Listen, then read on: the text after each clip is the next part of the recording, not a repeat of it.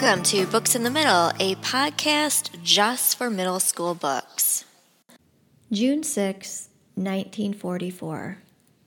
What's the significance of that day? Well, it's when the Allies led their invasion of Europe during World War II to try and push the Nazis out of France to begin with, and then hopefully the rest of Europe and to stop the war. Dee is on one of the boats that's going to land and deposit troops onto the beach.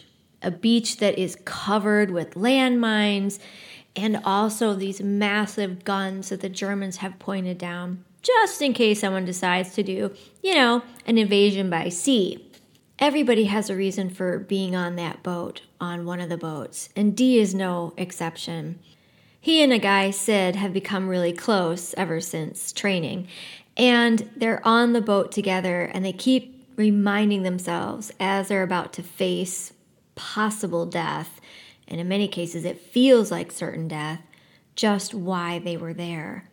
But then they're deposited and they have to go out. Unfortunately, they are put out too far at sea, and when Dee thinks he'll be able to have his feet on the sand, it turns out he gets dumped into the ocean.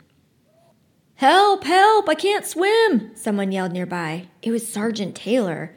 Dee could swim, and he instinctively went toward the voice, even though they'd been coached to push on up the beach, not hang back to help injured soldiers. That was the job of medics, they were told. But Dee didn't see any medics, just chaos. Dee got to Sergeant Taylor and tried to pull him up out of the waves, but the sergeant was too heavy. Dee took a deep breath, dove under the water to unclip and remove the sergeant's assault vest.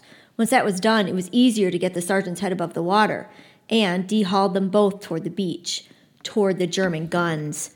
Boom!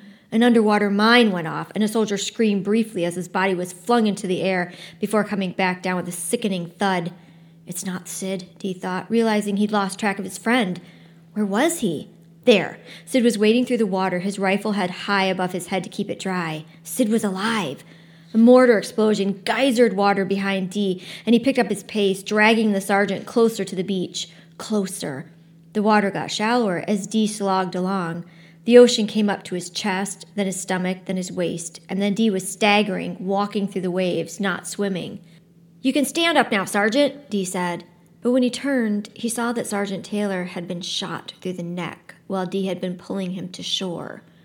Sergeant Taylor was gone. Dee had been dragging a dead man. Dee's Day of Horror is just beginning, along with many, many others. Allies by Alan Gratz. This book is also available in large print from Thorndike Press.